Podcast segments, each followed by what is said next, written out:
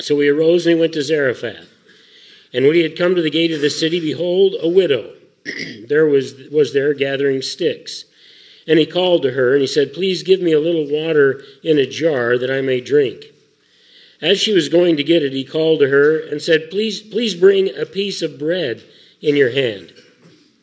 But she said, "As Yahweh," notice, your God lives, not her God. "As Yahweh, your God lives, I have no bread, only a handful of flour in a bowl, and a little oil in a jar, and behold, I am gathering a few sticks, that I may go in and prepare it for me and my son, that we may eat it, and then die." Then Elijah said to her, "Do not fear, go and do as I have said, but make me a little bread cake from it first, and bring it out to me. And afterward you may make one for yourself and for your son." So Elijah's built an element of faith in this whole issue for her. "For thus says Yahweh, God of Israel, the bowl of flour shall not be exhausted, nor shall the jar of oil be emptied until the day that Yahweh sends rain on the face of the earth." So when she did according to the word of Elijah, and she and her household ate for many days, the bowl of flour was not exhausted, nor did the jar of oil become empty, according to the word of Yahweh, which he had spoken through Elijah. Now, what I need you to understand about that is that this is a story of a man of God who was preaching to the people of God, who would not listen to him. And when he needed help, he sent him out of Israel to a place called Sidon, to a Gentile widow, so that that widow could be used of God, basically to keep him alive and her family alive. Jesus knows this as a very significant account in his ministry. And right on the heels of coming out of the wilderness and attempting to preach in synagogues everywhere, and he was being well spoken of, Jesus went to his hometown. Things did not go very well in his hometown. So in Luke chapter 4 and verse 16, it says this: "And he came to Nazareth, where he had been brought up, and was as his custom, he entered into the synagogue on the Sabbath, and he stood up to read.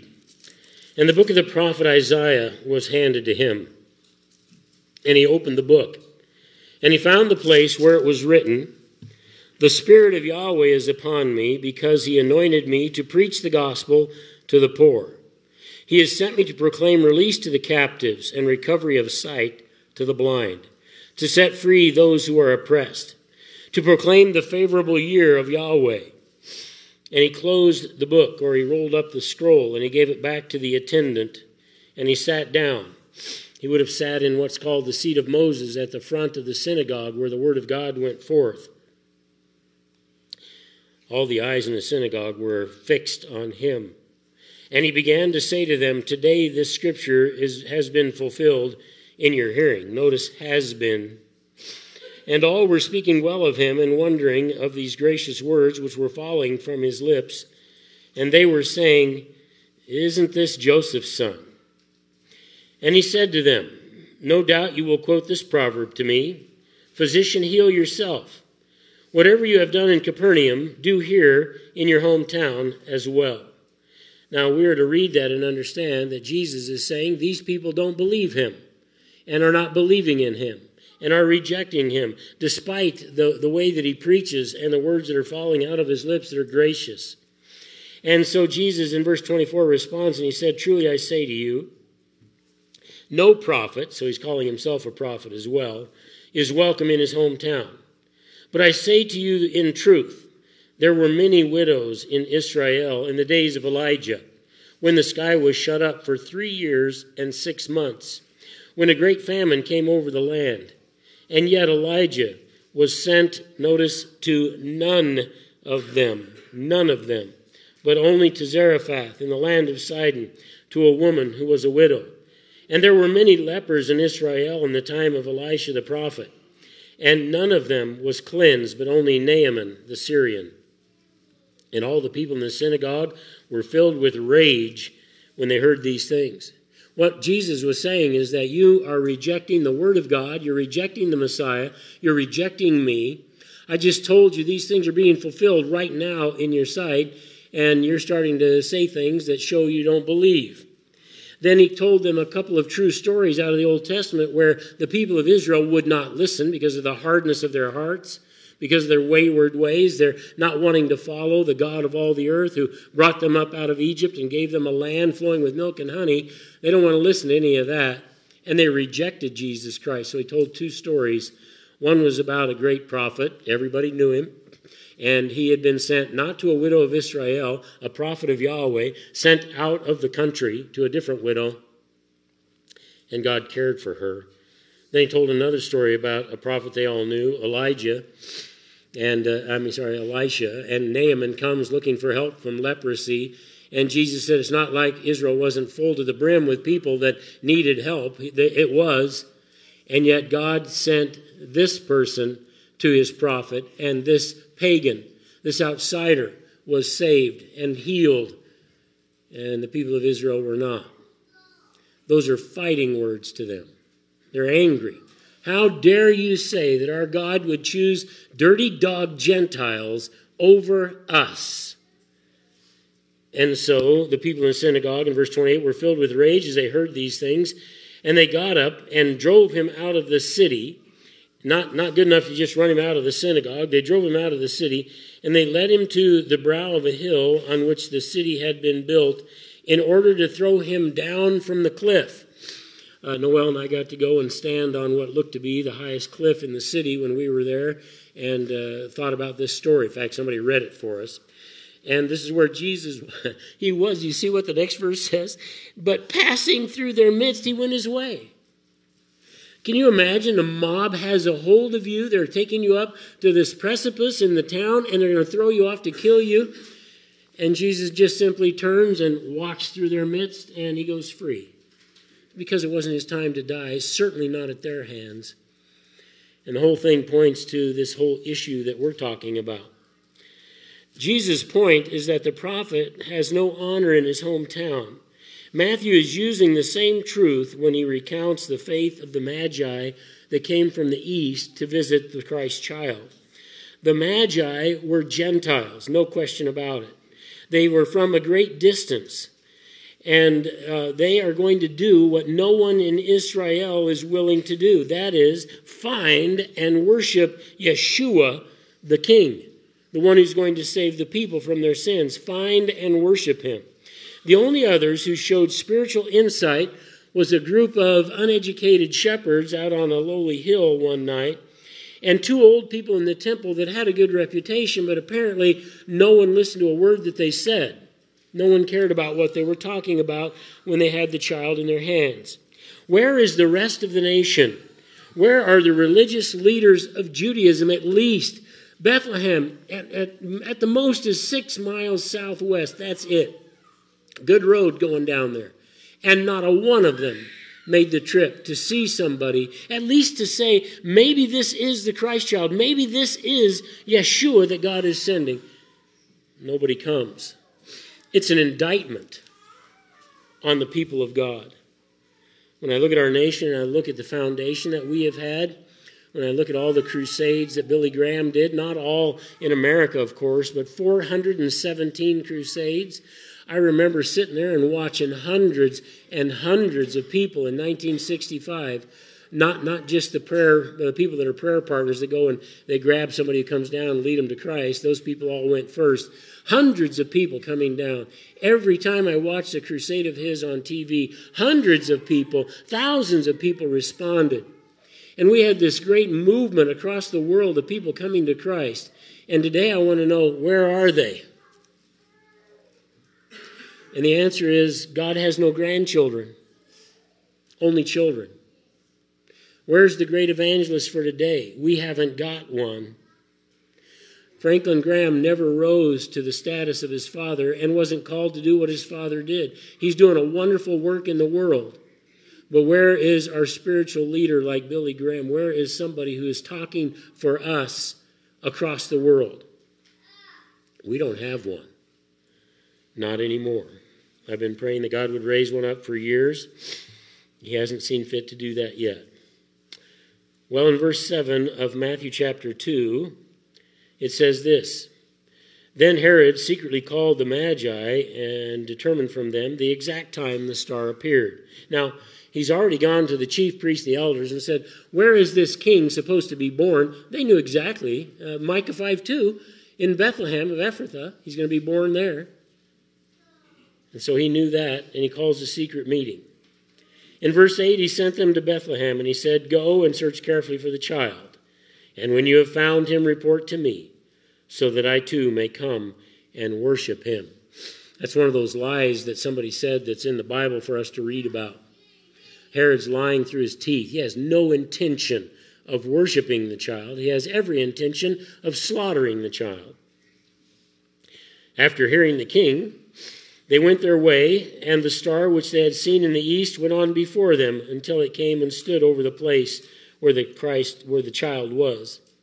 When they saw the star, they rejoiced exceedingly with great joy. Why? Because God's back leading the program.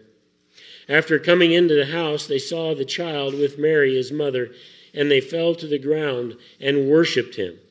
Then, opening their treasures, they presented to him gifts of gold, gifts of frankincense, and myrrh. And having been warned by God in a dream not to return to Herod, the Magi left for their own country another way. We had a few shepherds that sort of worshiped Jesus when he was born. Now we have Gentiles who have come a great distance. All right, some of you came further than others this morning to get to our church. Nobody went 800 or 900 miles to come and worship Jesus like these guys did. Right up there in Jerusalem, about at the most 6 miles away, there is a city full of priests and Levites and scribes and those who say they love God. And what they are up there is troubled, like Herod is troubled to hear news of a king. Nobody is recorded as going down to see what God is doing. You came here because at some point in your life, you were interested to see what God was doing with you. And you realized that he was opening your heart to receive salvation. You realized that he cared about you and he loved you and he wanted you to be one of his children. And you followed that call and you became one of his. And you came here to worship him. You came here to love him. You probably gave an offering out back there as you come in the church because you want to support ministry. And that's what the Magi did. They're Gentiles just like we are. And God has used the church full of Gentiles to make Israel jealous, but he hasn't given up on Israel. Romans 10 is very, very clear about that. I'm sorry, Romans 11, verse 25 is very, very clear about that. The Jews are not forsaken by God. He will reach out to them again. And at the end of the tribulation, it says all of Israel will see him riding out of heaven. You and I will be in that procession, and all Israel will turn their hearts, and they will mourn because they recognize we're the ones that put nails in his hands on a cross, and now he's our king. Well, in verses 7 and 8, Herod sets in motion his plan to oppose Christ using lies and murder. He did not tell them that he had no intention of worshiping. He said, I am going to worship. He did not tell them that I'm going to kill that child. That he kept that to himself. It's a secret meeting. Our Magi have come to Jerusalem to look for the person the star had indicated was the king of the Jews. Either the star led them to the city of Jerusalem, or some postulate that the star set them on the course to the capital of the city, but wasn't there the whole time. Or some of them said that the star went to Jerusalem on purpose, and that's where it disappeared, then it reappeared. Well, we don't know for sure. But what we do know is that they followed a star, whether it was always there or not always there. They went to Jerusalem to find the king. And then when they were going to Bethlehem, which is funny because now they know where he's at. He's in Bethlehem. Bethlehem is no big deal. It's not that big. They could find this child on their own, but God sends the star. So we don't know all those events exactly, but we do know that. And we do know for sure that it was God's plan for them to go to Jerusalem and announce who they were looking for. Well, let's just march a bunch of very wise individual Gentiles into the city, get a hearing with the king, and everybody finds out what they're looking for, and we respond by being troubled by it. I'm sure there were millions and millions of people who would not set foot in a stadium to hear a preacher. Some went for the novelty of it, but others said, I am not subjecting myself to that. And these people are not subjecting themselves to their own king. In effect, this is kind of like Gentiles giving Israel the chance to welcome the living hope of their own religion as a nation. And they not only disregard the invitation, they're a little bit troubled by it. In verse 7, Herod is armed with the information that the Magi require. I know where the king's going to be born. My scribes told me. So he calls a secret meeting. He doesn't want people to hear what's going on here. His goal is to find out in detail exactly when did this star appear, because he wants to find out in detail how old would this kid be by now. So his wise men get together with him after this. They say the star appeared here. This kid could be everywhere from, a month old to probably 2 years old. So that's our window, a month to 2 years. And he wanted to find out that for that reason. His thinking would be, I've got to pinpoint the age of this child because I'm going to kill him. We're not told whether or not the Magi started to have suspicions about the king and what he said is his true intention. We don't know his motives in that secret meeting except what has been told us. They got information, they left. We also are kept from knowing what this star really was. One commentator believes that it was the Shekinah glory of God that appeared in the sky. We don't know what it was. We don't know if it was the Shekinah glory of God. We don't know if it was a real star. We don't know anything except it was described, and the Greek text says it's a star. The word for star in Greek is aster. Aster, like in our Kansas state flag, ad astra per aspera. In verse 8, he orders the Magi to go to Bethlehem. They've got Micah 5:2 now. They know where it is. They're traveling down the road. They'll find the child there.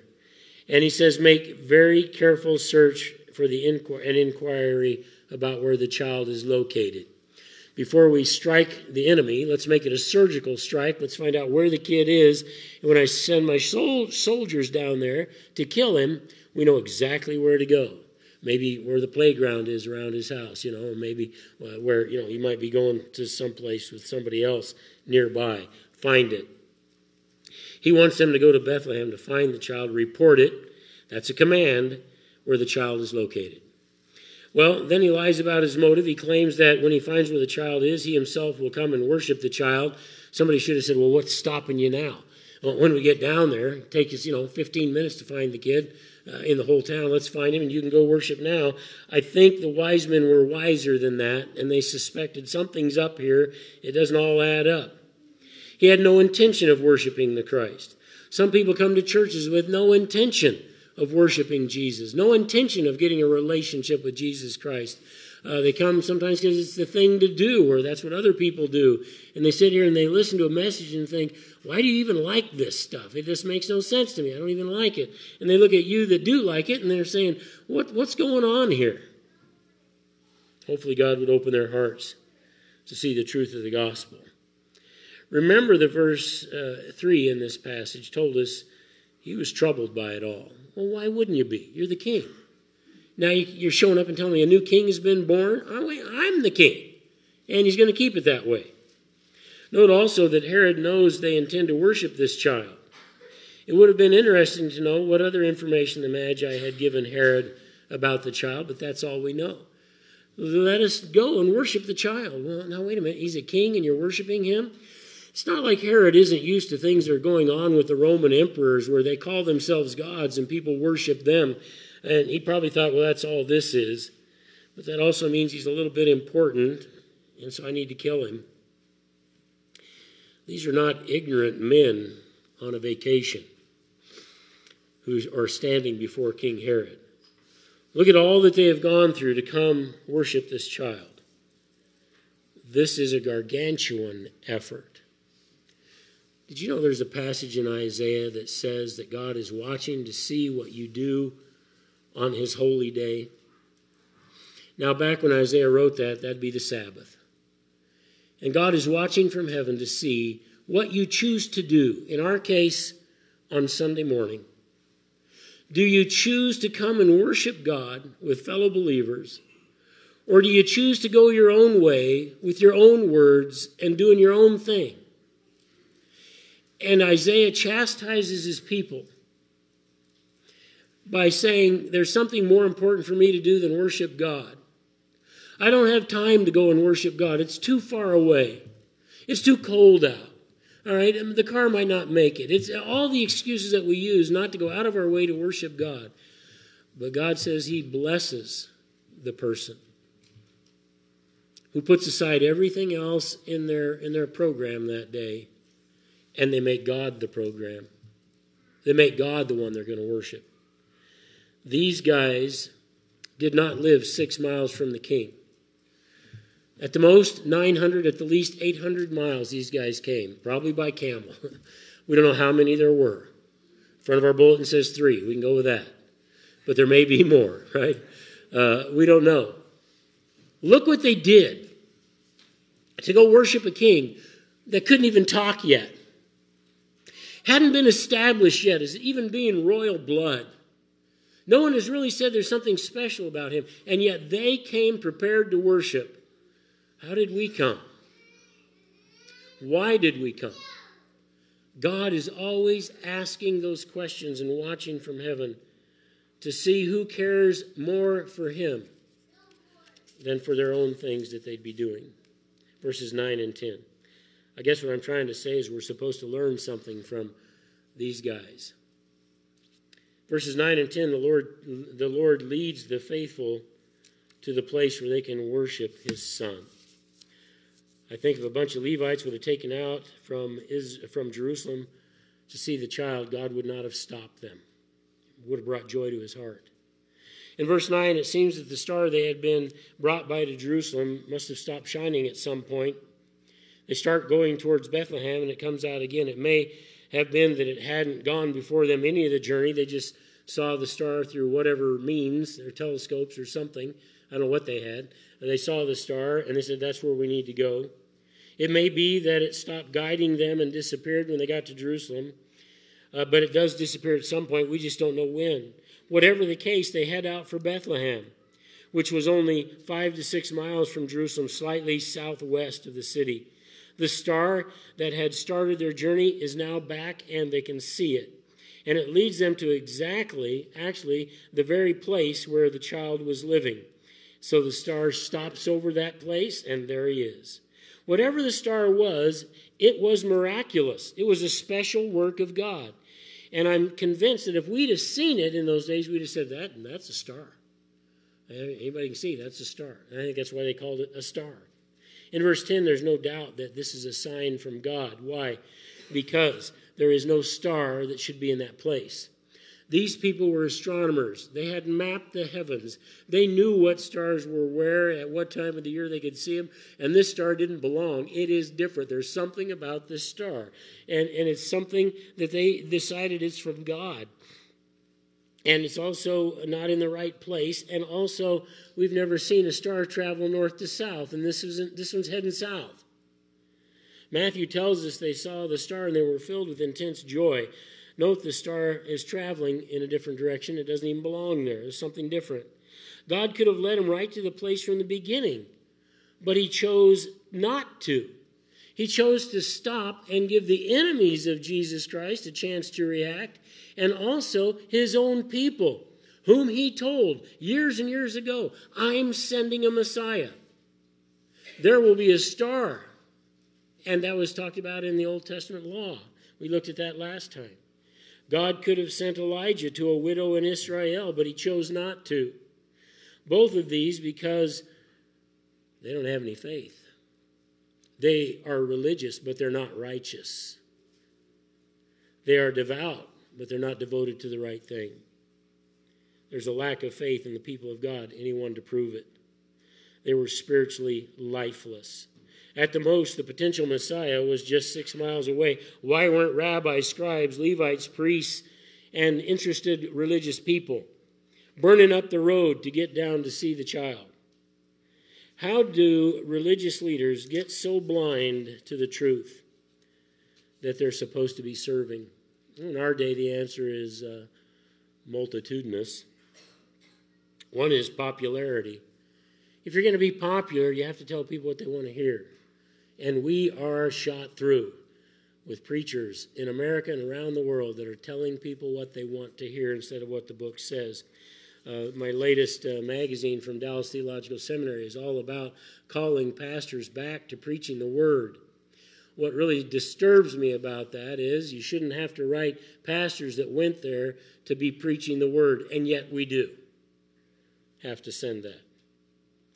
Well, then there's institutionalization. The church becomes an institution. There is infiltration of the world into the church, and it's not very pure and holy anymore. There is insincerity in the hearts of preachers and a multitude of other problems. So I can understand why nobody cares about the Christ child. Because as Jesus is going to point out in his ministry to the farmers and the shopkeepers and those people, your leadership is completely corrupt. They are dead inside. They have nothing to offer you spiritually, even though they act like they do. And they're going to kill Jesus for saying that kind of stuff. But it was true. 11 to 12, the proper response to Messiah is to worship him and give gifts to him. We want to notice in that first part of verse 11, the Magi come to a house, no longer a stable. The word for child used here indicates a young child, but not necessarily an infant or a baby. Luke uses the Greek word brephos to describe an infant, a small child, where we have here paideon, a young child, but not an infant, so he's grown. The point is that they're no longer in the stable. They have a residence, a house. Joseph maybe rented it. For all I know, he built it. I don't know. Jesus could very well be almost 2 years old at this point. Herod knows that. When they see the child, they fall down and worship him. In the last part of verse 11, they open their treasure box. You know, it's not only worth the trip, he's worth bringing some very, very expensive gifts to. And they give him gifts of gold and frankincense and myrrh. And these are likened to what the Gentiles are going to bring to Jesus Christ in his millennial kingdom.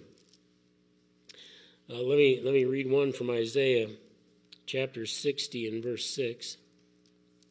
This is talking about the end times. It's talking about the kingdom of God on earth in the millennium. And it says, if I get the right verse here, hang on. That doesn't seem right. Because it's not. Here we go.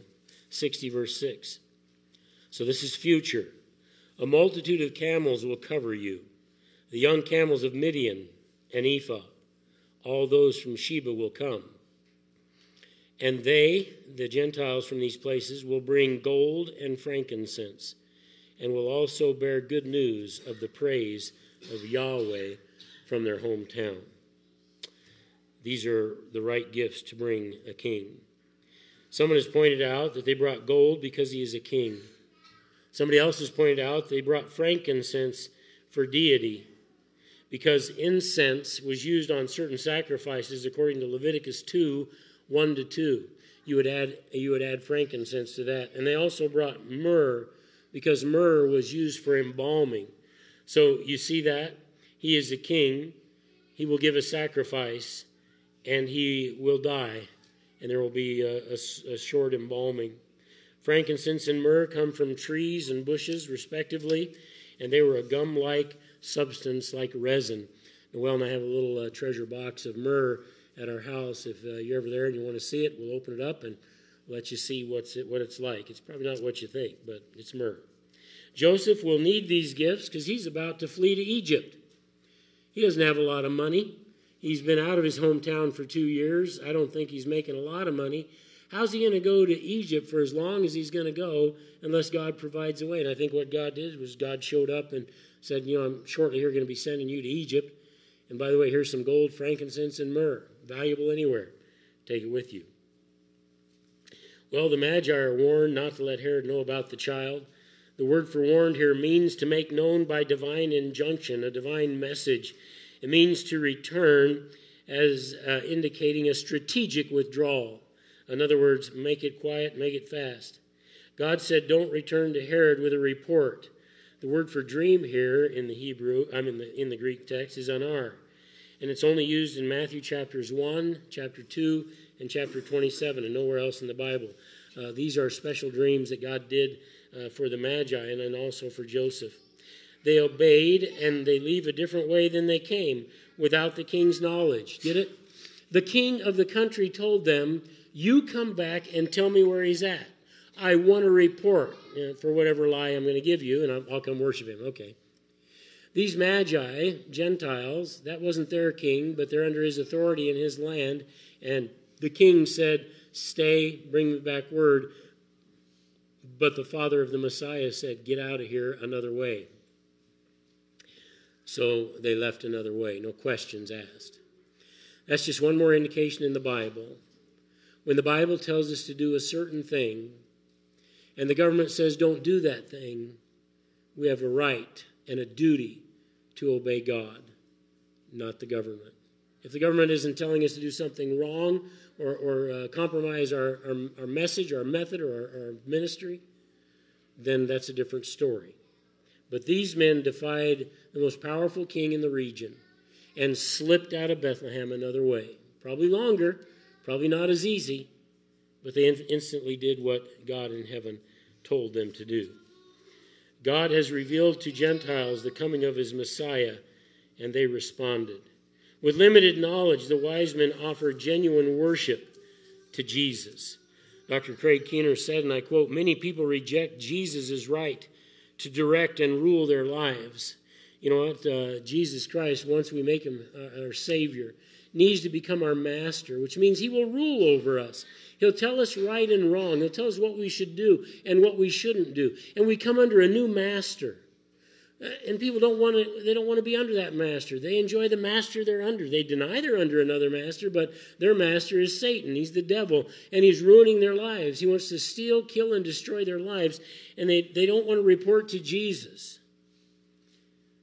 And many people reject his right, and Jesus does have a right to direct their rule in their lives. And if they don't believe that, then just wait till their judgment. And the Jews are not doing well. They are not going to do well the whole time Jesus is with them. And they will murder him. Matthew 11:25 to 27, one of the commentators said, Matthew 11:25 to 27, explains the divine initiative involved when anyone comes to faith in Jesus as the Messiah. And what that says in 25 to 27 is, "And at that time Jesus said, I praise you, Father, Lord of heaven and earth, that you have hidden these things from the wise and intelligent and have revealed them to infants. Yes, Father, for this way was well-pleasing in your sight. All things have been handed over to me by my Father, and no one knows the Son except the Father, nor does anyone know the Father except the Son, and anyone to whom the Son wills to reveal him." And then he goes on to say, verses 28 to 29 supplies Jesus' invitation for others to emulate his example, the example of the wise men. "Come to me, all, Jew and Gentile, who are weary and heavy laden, and I will give you rest. Take my yoke upon you and learn from me, for I am gentle and humble in heart, and you will find rest for your souls. For my yoke is easy, and my burden is light." The Bible teaches that God must open hearts so that they can see him and understand who he is and his grace. And we must make sure we are spiritually sensitive to the things that God is doing and respond in a way that honors God. So just a few things here. Number one, every one of us, every person on earth, you must pick one of the only two responses that people can have toward Jesus Christ. There aren't three responses. There aren't four. There's no other choice. You're either on the side of the Gentile Magi's or you're on the side of Herod and his cronies. You either decide to accept Christ and to love him and let his love come to you, or you're troubled by him. You're disturbed by him. You don't want him to have a part of your life. There's only two choices. You must choose. Secondly, we must believe the Bible and take it for what it says. We must act on it. Here's some guys that are astronomers, are studying the stars. Somebody, maybe Daniel, somebody got word to them about a little text in Numbers that talks about the star of this king. That happened hundreds of years before them, that was predicted. And somebody got them to looking, and they saw it and said, let's go. They saw it and said, let's pursue this thing to the end. Let's take things worthy of a king with us. Let's worship him, because the text indicates he's more than just a man. We must believe and take it, the Bible, and take it for what it says. We must act on it. And finally, faith in Jesus is the only correct response to have to Jesus. The only correct response. Friends, I don't think Jesus is interested in people trying to get their ticket into heaven and say, okay, I got my ticket. I'm not going to serve you. I'm not going to follow you. I'm not going to bow down to you. I'm still the master of my own life. But yeah, when I die, I want to go to heaven. I'm not sure that if you can say that you really belong to Jesus. Jesus is to become the master of our life. And we use this book to say, this is what he said. This is what I will do. Let's learn from ancient wise men how to handle Jesus. Let's pray. I thank you, Lord Jesus Christ, for what you are showing us in this text. And it's going to be a sad story about the people that were Jewish, because multitudes of them will not bow to you. Multitudes of them will mock you on your cross someday from this little child. Multitudes will be glad that you were killed. But there are a few that were scattered around the cross who wept and knew what was going on. And you meant the world to them. In fact, you meant so much to the disciples. Every single one of them laid down their life for you. And Lord, it's our intention to do no less. We pray for your help in Jesus' name. Amen.